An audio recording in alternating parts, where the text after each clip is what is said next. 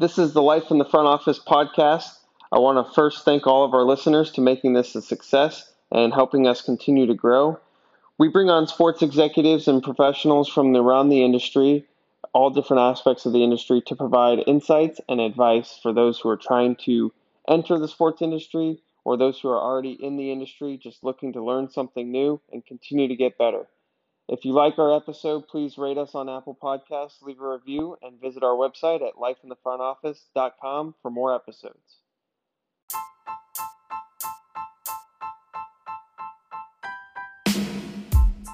Welcome to another episode on Life in the Front Office. It is 2020, and we are back for episode 76. Really excited to have my co-host Pat Gallagher with me and a guest who's had a couple hits in the NFL, a couple hits in the XFL, a couple hits in college football, Mike Polofsky, and really excited to just talk about his career, what he's up to now, and share a little wisdom and insights on the podcast.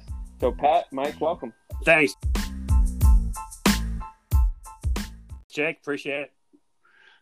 So Mike, you know, and I'll kick it off. And Mike has, you know, sort of gone from the gridiron to the outdoors to now finding ways to actually train athletes. But talk a little bit. Mike had an incredible football career. I mean, you know, Jake, in your introduction, you talked about hits. They weren't necessarily physical hits. But Mike did suffer a few physical hits. He had a terrific career at Cal. Actually played in a couple of bowl games. Was the Pac-10 then a Player of the Year, and then was drafted. I'm not sure that the Tampa Bay Buccaneers was his first choice of teams to be drafted in. Maybe we can chat about that. But played in the NFL. I got to know Mike with the one season experiment with the XFL, which was actually, we can talk about that a little bit. But Mike, welcome to the podcast, and let's kind of start off and tell us a little bit about your path. I mean, what's your, you know, you grew up as an athlete in LA. What did you kind of think you'd be doing? What was your passion then? That's funny because I tell a story. When I was 8 years old, I was coming home from a T-ball baseball game. Right, my dad, former military, loved to coach his kids in every sport. And he was my baseball coach. And we're riding home in the old Toyota SR5. And he looks at me and he says, "So what do you want to be when you grow up, son?" And I said, "Well, I'm going to play professional baseball." And he looked at me kind of like, you know, like dads. It's, "Oh, yeah, okay, got it. Yeah, what? Okay, if that doesn't work out, what do you want to be?" And I said, I had just watched my first fishing show ever. It was Fishing with Orlando Wilson. He was fishing down on Lake Okeechobee in Florida, catching massive bass, okay? And I said, "Well, I'll just host a fishing show." And my dad kind of rolled his eyes like, "Oh, okay, well, let's go get some chicken." We went on to Pioneer Chicken, and, you know, he didn't think about it. 13 years later, I was signed my first professional contract. My dad's like, "Well, you said you wanted to play pro baseball, but here you are playing football." And then when I got done playing football, obviously, Pat, you alluded to it, I went on to start my own production company, TV production company, and film outdoor television. And I had a fly fishing show called Familiar Waters. And so my dad, I came back with my son. He was just born. And my dad looked at me and said, "Do you remember that time we were sitting in the car and you were 8 years old and you said you wanted to be a pro baseball player and host a fishing show?" He said, "You did it. How many people in America do it? Well, you did it." So yeah, it's fantastic. And, you know, you had a terrific experience at Cal, and you actually played in a couple of bowl games. I know one of them was the Citrus Bowl. What was the other? The Copper Bowl. It was at the time, it was the Domino's Pizza Copper Bowl. Uh-huh. Played down in Tucson. I think it's the Arizona Bowl or the Cactus Bowl now. I don't remember which one it is. Mm-hmm. But it's it was a great thing because I had the beauty of, they say timing is everything, right?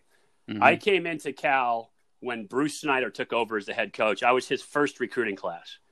And so he brought in guys like Terry Shea and Steve Mariucci, and Bill Laveroni was already there, and Marinelli was already there. But there were just some great coaches on that staff.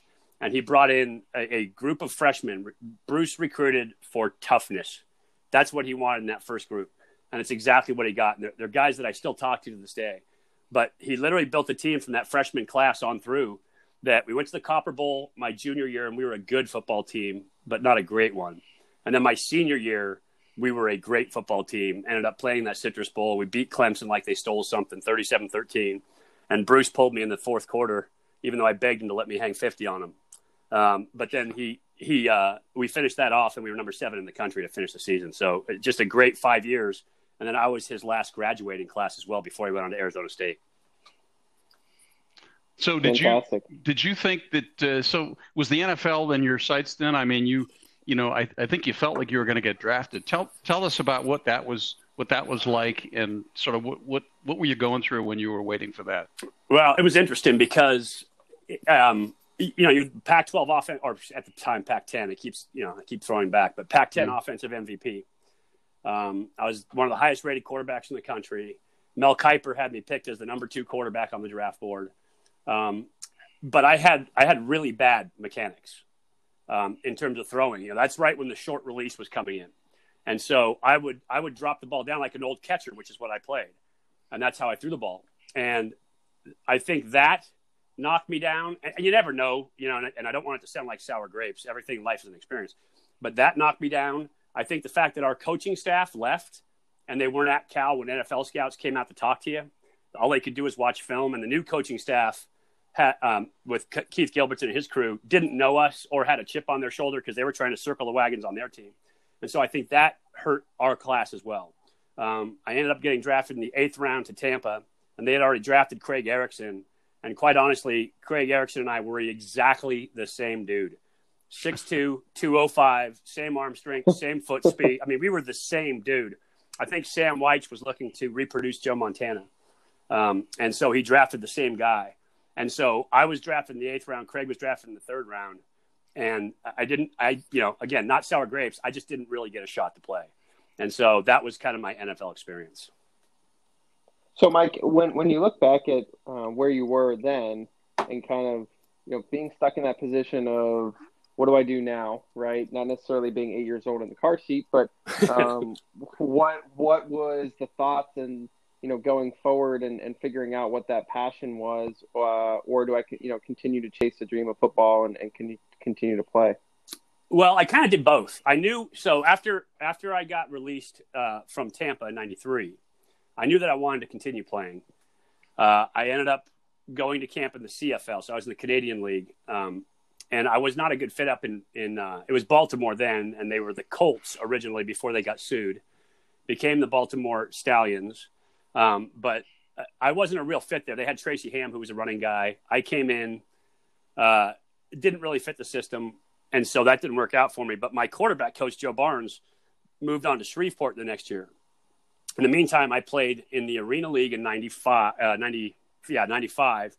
And then Joe, at the end of the Arena football season, brought me into Shreveport. So I literally was on an active professional roster for 30 games that year. Between the Arena League and the CFL. Wow. Yeah, it was a lot of football. And so I decided after that 95 year that I did not like the CFL game.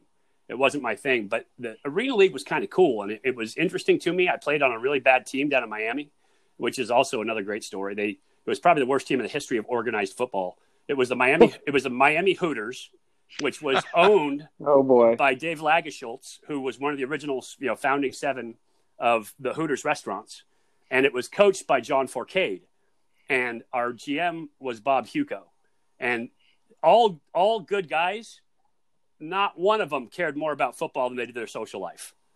And so they literally, the night before the first game, the head coach and the GM insisted that I come down with them to South Beach in Miami and go hang out and drink and eat.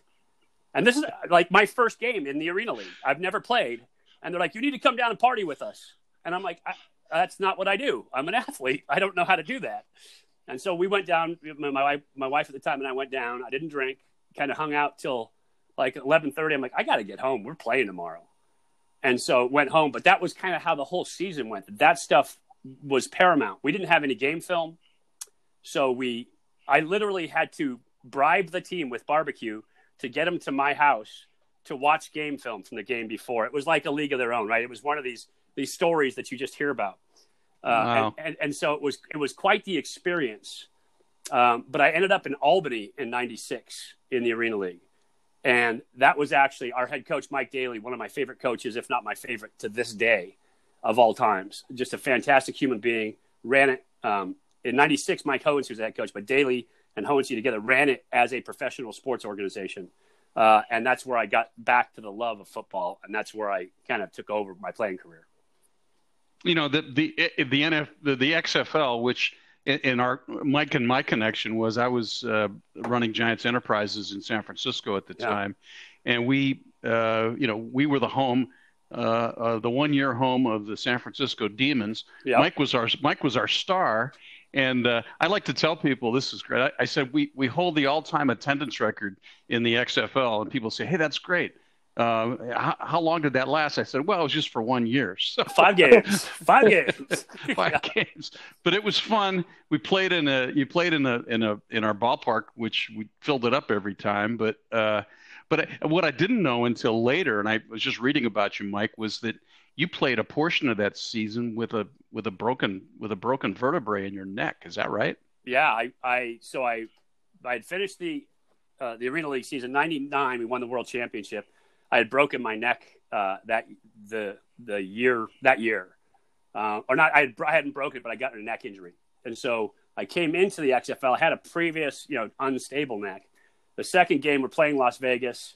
I throw an interception, and I go to make a tackle. And as I do, Mike Kislak, who's our center, gets blocked right in my back. And he, falling down, hits me. And so he throws me literally headfirst into a pile, which hits me on top of the head and shears, it compresses my neck and shears my head to the side.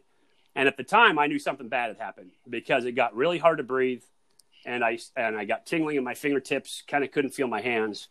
And I told myself, quit being a wuss, and you're just panicking. You're freaking out because your neck. Knock it off. And so I said, okay, fine. I'm just gonna. It's just me freaking out. I'm not doing anything, and I just kept playing. And so I, after the game, saw our neck guy who was really good. Went home. I woke up the next day and literally couldn't feel my arms from the shoulders down. Mm. Went and got an epidural. And I had literally retired. So I went to Jim Skipper's office, our head coach. I had literally retired and said, I'm done. It's over. I can't feel my arms. My neck is screwed up. I can't do it. I went and saw my doc who had been giving me epidurals for quite a while. And he gave me an epidural, and my body loves cortisone. I mean, absolutely loves it. And the next morning I woke up, boy, and I felt like $1,000,000.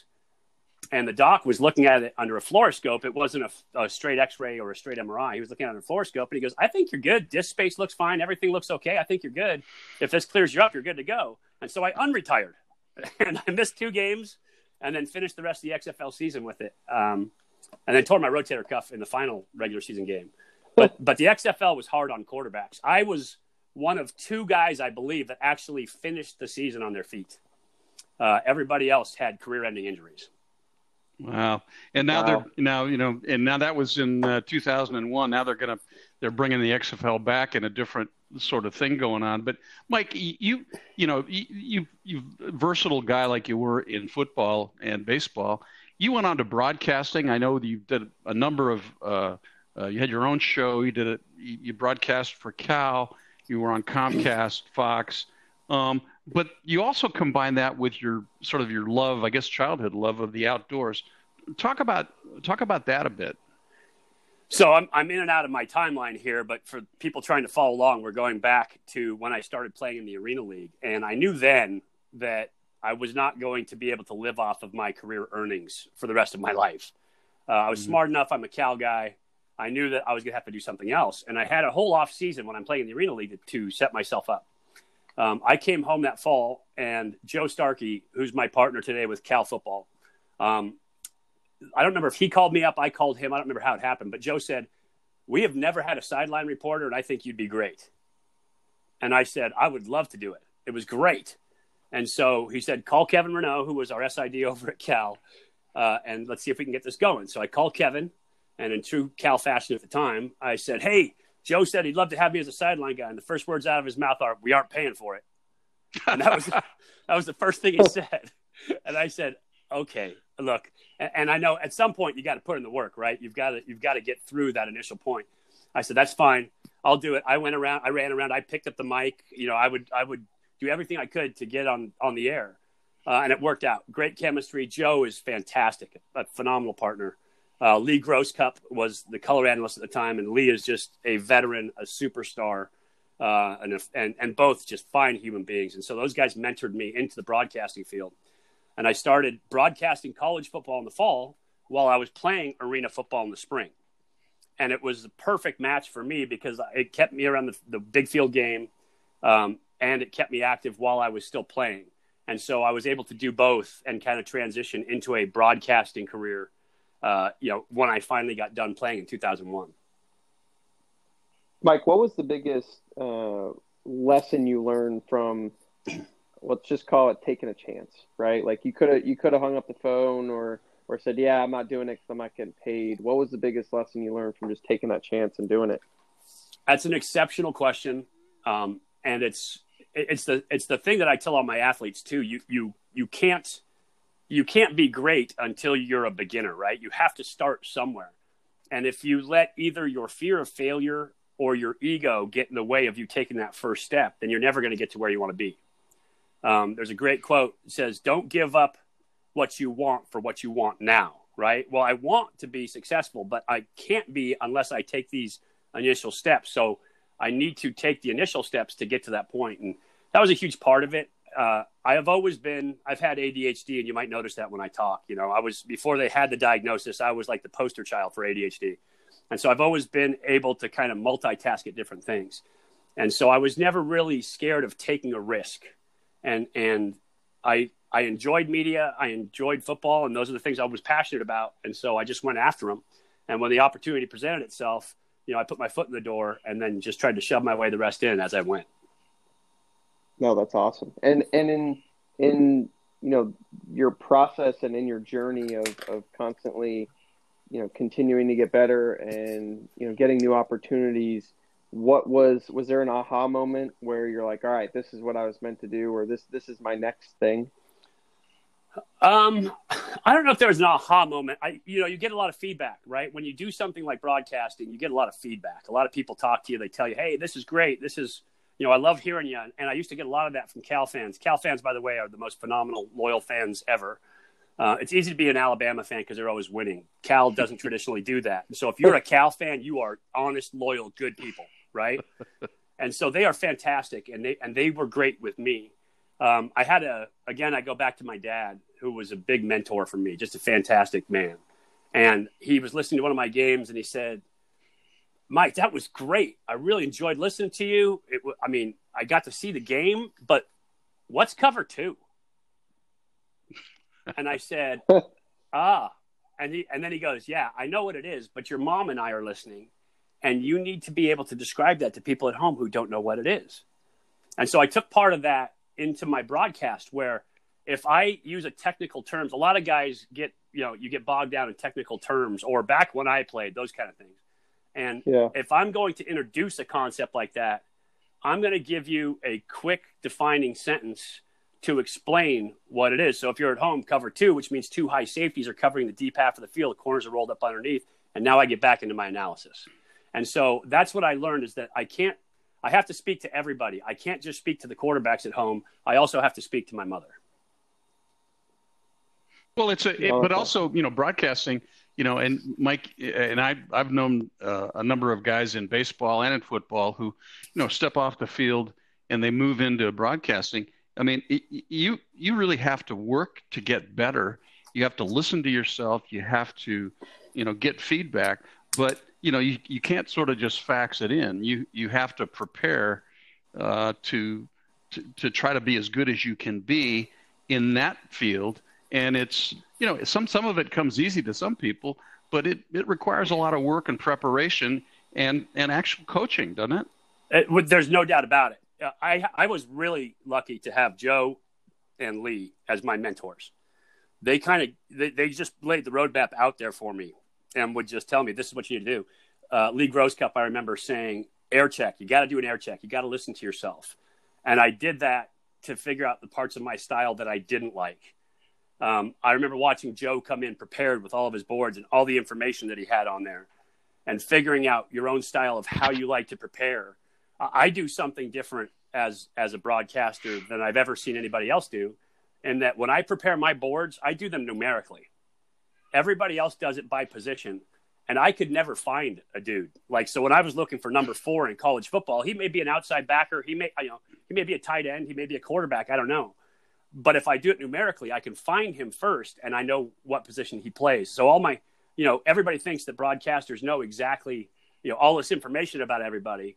But when you're doing a college football game, you got to know 44 guys deep and then special teams and coaches. And so you can't have all the information top of mind. You have to have a board or a card that it's just a flashcard that you can refer back to. I do mine numerically, and that way I never miss. I know exactly where he's at on my board, and then I can go from there if I need information. There's a lot of things to remember. I mean, I'll say, John Miller, who, broadcast baseball, he actually is in the Hall of Fame. He, for years, I'm not sure if he still does this, but he would take an egg timer and put it in front of him and flip it over. And what that would do would remind him score. He said people want to know, what the score is. And in baseball, it's something to, and that was one of the ways he, helped remind himself to do it. That's a great inside tip. One of the things I learned early on is that you give the team who's ahead first, right? You don't say, oh, and it's USC 7, Washington 24. That sounds weird to people. And I did that on the air, and one of my friends said, what are you doing? And I said, what? And he said, you got to read the team that's ahead first. I'm like, oh, I guess that makes sense, right? All these little things that you have to pick up. And so a big one for me was I write on my boards, slow down. Because I've got so much information that I want to get across and I want to tell people. And you can't get it all in, especially in this day and age of college football. You can't get it all in. And so I pick a main point that I think is going to make a difference. And I can always get back to that point later. But something that's going to explain to you what just happened or what you should be looking for. I love giving people something to look for to really keep them engaged in the game. And so as an analyst, if I can do that and keep them engaged in a game, then I've done my job. But I have to slow down to get that thought in. Otherwise, I would be all over the place. Mike, take us through kind of the next steps of your journey and what you're up to now, and maybe how some of the things that you've gone through, along the way have helped you get to where you are now and maybe what you've learned from it. Well, so I went from on-air broadcasting, and I had always wanted to do outdoor TV. As part of what I did in the off season, not just calling college games, but I was also an outdoor guide, a fishing guide for a long time. And so while I was broadcasting, I also started a company that started doing instructional videos for fly fishing. And then from there, I went and talked to the Outdoor Channel. And I literally, my whole pitch was, you need me. I'm a professional athlete, professional outdoorsman, and a TV producer and on-camera talent. And I said, you need me. I can do a show for you. It will be fantastic. I can produce it. I had no clue what it took to produce full episodic television in a long series like this. But I knew that they needed me. I knew that, right? That was in my head. And so that pitch line worked. And they said, we'll do a joint venture. You go out and shoot a show. You cut it. You produce it. Send it back in. We'll take a look at it. If we like it, we'll do something. So I went and fished on the Klamath River. I caught 8 steelhead in 2 days. I had one of them wrap me around the anchor cord, ended up getting it loose. It was really exciting TV for a fly fishing show. I cut it, turned it in, and the next day I had an offer for 13 shows. And, wow. And so I started producing that. I went on to produce, the show was called Familiar Waters. I went on to produce that show for 15 years. We were the fan favorite fly fishing show on Outdoor Channel for like 7 of those 15 years. While I was doing that, Outdoor Channel got into their HD rev, and they asked me if I hunted as well. And I said, yeah, I do. And so I started producing hunting TV with a show called Fall Flight, in which part of it was bird hunting and part of it was me training my little black lab named BJ. And so that was a big hit for 4 years, and they kept growing, and they said, what about something else? And I said, well, I can bring former pros on and other football players on. And they said, great. So I started producing Gridiron Outdoors. And so at one point I was doing like 39 episodic television shows a year for Outdoor Channel. And I was producing Gridiron Outdoors, Familiar Waters, Fall Flight, all these things. And Gridiron Outdoors has run for 10 years now. It's on Outdoor America now. And so I've been doing that. But my real passion, what I love doing, I love the outdoors. I like making TV. I love coaching. I love working with young athletes and getting to that aha moment, like you said, Jake, that, you know, where you see the athlete just light up, they finally get a concept or they get, you know, something, a feel, a throw. And so we started a new website now. It's a training site, and I'm working with athletes like Dan O'Brien, who you remember, he's a 96 Olympic gold medalist in the decathlon, working with Brandi Chastain, just a legend in soccer. I can remember being in the airport when she scored her game-winning World Cup penalty shot, working with Michelle Granger, who is probably the most dominant athlete to ever play in any sport at any time as a softball pitcher. Holly McPeak, who is a fantastic beach volleyball coach. We've got Hardy Nickerson coaching linebackers. I'm coaching quarterbacks. John Zuber, 11-year pro baseball player, is coaching baseball for us. Ben Braun, former Cal coach, is coaching basketball. Jerry Smith, the head coach at Santa Clara, is coaching soccer along with Brandi. And so put together some incredible names to do a training site called EliteAthletesTV.com and help coach young athletes. Because you have, you know, here in the Bay Area, if somebody wants to hire me to coach quarterbacks, they can do that. But in Iowa or in Minnesota or in North Dakota, you may not have access to a quarterback coach in your area. And so with the advent of modern technology like we're doing here, you can get online, go to EliteAthletesTV.com, and you can find a world-class coach and work on the programs that we've set up with the skills and the drills that we teach on that site to get better at your position or your sport. So some would call that entrepreneurism, right? Right. You know, how did you get to that concept in the sense of creating the website and the, you know, the content and, you know, having other coaches? Like, what was the thought process in terms of, you know, ultimately getting to the spot you're in now? It was an evolution, but I don't know that I saw it happening at the time. I worked for people when I was playing football. Yes, I love playing football, but it was a job, just like. And so I did that, and I did it well. Always in control of my future. When I get cut in Tampa, that's not my choice. When I get cut in the CFL, that's not my choice, right? When I play for a team in the Arena Football League that the GM and the head coach just want to party, that's not my choice. I have to work for them. That's my employer. And so I think it evolved out of that, in that I wanted to have more control in my life. And being an entrepreneur, you get a lot more control, but there's risk there too. You're investing your money, you're putting in your time. You have to do all the training. You have to have the answers, right? It's not coming from somebody else, and there's nobody to blame but you. And so I think I grew into that, wanting to have that control at the same time. That I wanted to do things that were unique, that you either had to do yourself or you weren't going to do them, like producing my own television shows for Outdoor TV. If I wasn't doing that, if I wasn't making EliteAthletesTV.com, then I wasn't going to be a part of it. And so it just kind of evolved into where it was. I don't know that there was a moment where I said, you know what, I need to be an entrepreneur. I just think that's my nature. I'm not scared to take risk. And I always knew that I could learn the skills I needed. You know, EliteAthletesTV.com was kind of the perfect culmination of having my own TV production company that I've been doing. You know, I've been running for 20 years, having a sports background and being a sports broadcaster, having all of the connections in sports where I could get people like Dan O'Brien, Brandi Chastain to come on board and see what we're doing. And so it was all that, being able to put all that together and then make a package out of it, having the vision to see it and the ability to put it together. So did you have, I mean, what I think is remarkable is that, you know, you really showed your versatility here. I mean, you said, and I read somewhere where you talked about, you know, the importance of coaching and stuff that you had, the coaches that you've had that really influenced you. I mean, who are the people who influenced you in terms of coaching, and people that maybe, you know, now you've got an elite athlete site that really is a coach. I mean, it's a coach for people who are trying to get better. Talk a little bit about that. There's several guys that influenced me. My high school coach, John Turek, was a fantastic human being, great man. He was a character guy, highest of character guys. Was a really good coach, was a disciplinarian a little bit, but not a real hard ass. But was hard enough on us in football that we knew we were playing football.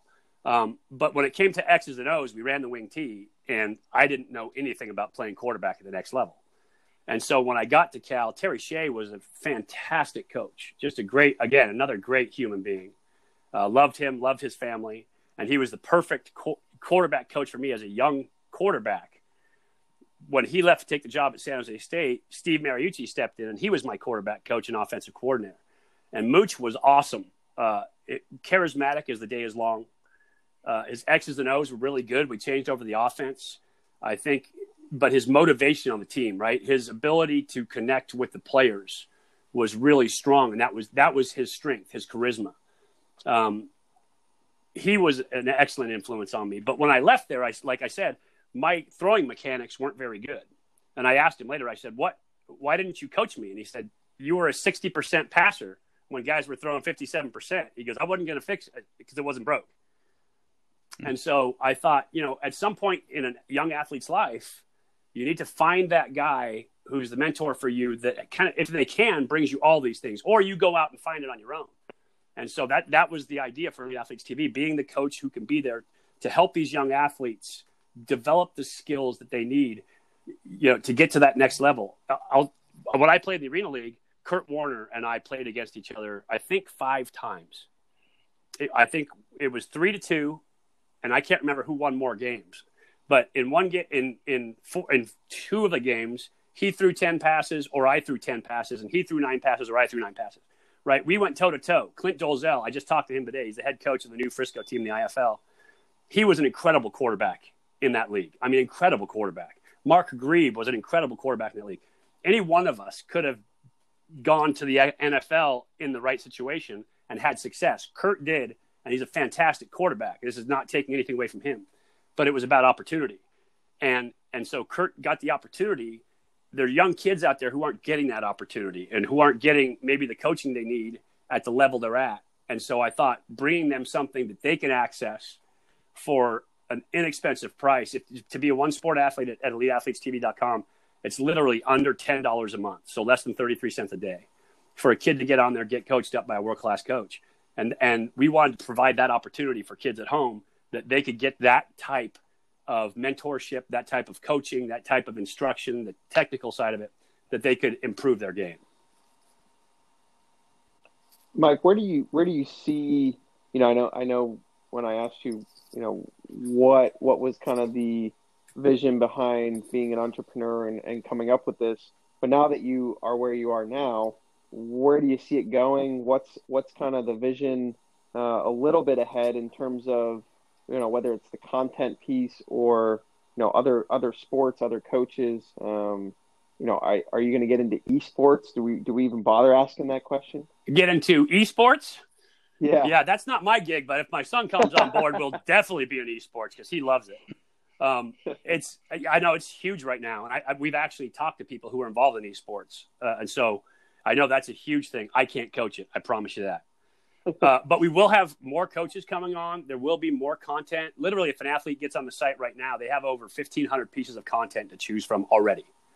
And so there is a ton of television caliber content out there, really well produced, really nice visually, really good instructionally. And we will be adding coaches. We will be adding more content all the time. Content is king in this day and age. And so we will be adding that more in time. We'll be creating future partnerships, both with brands, so that we can expand our reach and bringing it to other places that where the combination of both brands helps pay off for both brands, but also for the kids who are involved in it. And so we're trying to get, share it out. If you're listening at home, share out EliteAthletesTV.com, because there's a young athlete right now, and this is going to make a huge difference in their life. And so we're trying to get this out to those kids. We could have charged it really exclusively and tried to focus down on, a couple of athletes around the country and use that business model. But all of us as coaches really wanted to share this with as many young athletes as possible. because sports is a difference maker in a young athlete's life. I mean, if you have success at sports and build that self-confidence and build that self-esteem, you know, it's the stepping stone to the next great success. And just being able to give that to a young athlete anywhere in the country or anywhere in the world for that matter is a fantastic thing. And we all agreed that we would really like to help as many athletes as possible, not focus down just to make money. We wanted to open it up to everybody. No, that's fantastic. And Pat, you know, let me know if there's anything else you have, but you know, the one thing I've you know, kind of heard throughout the whole episode, Mike, is just your passion behind everything, whether it was, you know, what you're doing on the field and your experiences there, or, you know, the fly fishing or the TV production, or, you know, what you're doing now is truly just the passion behind everything. And you know, what's maybe the one piece of advice or one insight you would give to those who are listening in terms of, you know, finding that passion for what it is you want to do, or, you know, if you're not doing something that you're necessarily super keen on, how do you find that thing that you are passionate about? The things that I was passionate about always found me, right? It's what I found myself gravitating to. I gravitated towards sports. I gravitated towards the outdoors. I gravitated towards TV production. And so they kind of found me. I didn't go out and search. If it's like a nickname, if you're looking for one, it's never going to stick. But if it finds you naturally, then that's going to work. And so your passions, you will know them when they hit you, when you find them. The key to it, and this is a big one, my wife, Suzanne, is fantastic about this, is keeping a positive mental attitude. You know, you hear it from everybody, from Tony Robbins to Joel Osteen to Zig Ziglar. I mean, everybody. That positive mental attitude is everything. As soon as you start getting negative about things, then everything starts to look dark. Everything starts to look black. And you find ways not to do it. I think that people are their worst enemies in the fact that they convince themselves that it's not worth their time. They don't want to put their ego out there. They don't want to risk kind of that blow to, I can't make this happen, therefore it's going to make me feel worse. Well, by doing that, you automatically make it so that whatever your dream is will not happen. If you choose to be negative about it and choose not to do it, then you've already shut it down. So you've created the no. If you're positive about it, you keep at it, you find a way to make it work. You know, if you think about it like water rolling down a boulder, it's going to find paths, it's going to change course, but eventually it's going to get to the bottom. You have to be the same way with what you're doing with your passion or with your business. Keep that positive attitude and look for those avenues of opportunity when they appear. And if you can do that and stay positive about it and stay at it, then that's the only way to succeed. Okay, Mike, so you mentioned nickname. Let's finish off the episode. How did you get the nickname of the Polish Rifle? Yeah, that's a great one. This is awesome. So Mariucci was my coach. I was at Cal. And we played UOP back when they had a football program.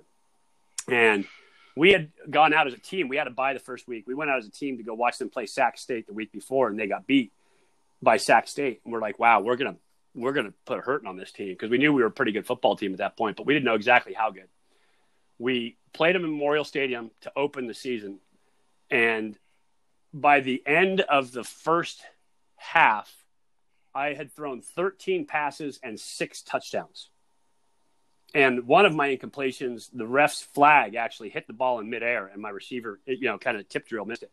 And so after that game, ESPN comes out and Lee Corso comes out, and he sits down with me. He said, hey, it's the new Polish Rifle, and puts it over ESPN. I'm thinking, you can't call me that. That's Ron Jaworski. Like, you know, I can't be the Polish Rifle. I literally, as a young kid, I had 2 NFL beanies. One was the Atlanta Falcons and one was the Philadelphia Eagles, because it was Steve Bartkowski and Ron Jaworski, right? My 2 Polish quarterbacks. And so I had those beanies. So he calls me that, and Mariucci is talking to me in the office. He's like, you know, that's Ron Jaworski. I'm like, I know. I didn't tell him to call me that. He called me that. Well, 2 days later, in the mail, I get a package and I open it up, and it's a picture. And it's Ron Jaworski, and it says, from the old Polish Rifle to the new Ron Jaworski. I'm like, that is absolutely awesome. And I've had a couple of brushes like that where you have people who are literally icons, you know, that you look at as these sports icons. Jaworski was one of them. John Elway is one of them. I was at the Shrine game practice, and Ronnie Lott came up to me and said, "Hey, Mike, how you doing?" "Yeah, watched you. It was great," and knew all about my Cal career. Like things like that for a young athlete are amazing. And so I try to go out of my way to do that for young athletes, because that's another thing that helps, you know, add to that confidence. But anyway, so that's how I became the Polish Rifle. It was pretty cool. I told Ron Jaworski about it later on. He was the owner of the Philadelphia Soul in the Arena League. And so I told him that story. And he's like, "Oh, yeah, I remember. It was great. We had dinner together." But, you know, I became the new Polish Rifle at that point. Is there another Polish Rifle now? I haven't – well, I mean, there's been plenty of Polish quarterbacks. Let's not kid ourselves. It seems that's one thing that us Polacks gravitate to is playing quarterback and O-line. And so there's been plenty of them, but I have not heard of the new Polish Rifle. Or hey, maybe you'll find one on the outdoor show, you know. Would it be Polish Rifle Squared at this point? I'm not sure. Yeah. That's awesome. Well, Mike, really appreciated having you on Life in the Front Office. You know, awesome story. Certainly enjoyed, you know, hearing your insights and wisdom, and always enjoy it, Pat. Looking forward to the next episode. Great. And just for anybody who's listening, check out Elite Athletes TV on the web, and you can learn all about what Mike's doing with his new venture. And Mike, thanks so much. Absolutely. Appreciate you guys having me on. Great to talk to you.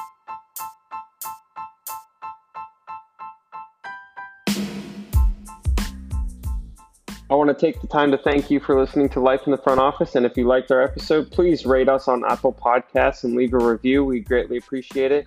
And for more episodes, visit us on Apple Podcasts, Spotify, or on our website at lifeinthefrontoffice.com. And please continue to share with your colleagues on social media and help us continue to grow. Thanks.